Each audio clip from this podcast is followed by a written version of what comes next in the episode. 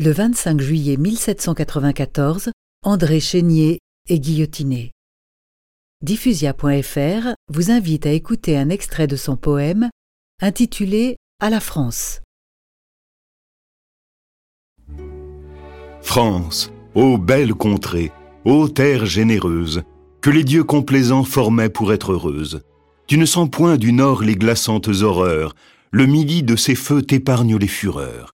Tes arbres innocents n'ont point d'ombre mortelle, ni des poisons épars dans tes herbes nouvelles, ne trompe une main crédule, ni tes bois des tigres frémissants ne redoutent la voix. Ni les vastes serpents ne traînent sur tes plantes, en longs cercles hideux leurs écailles sonnantes. Les chênes, les sapins et les ormes épais, en utiles rameaux, ombragent tes sommets.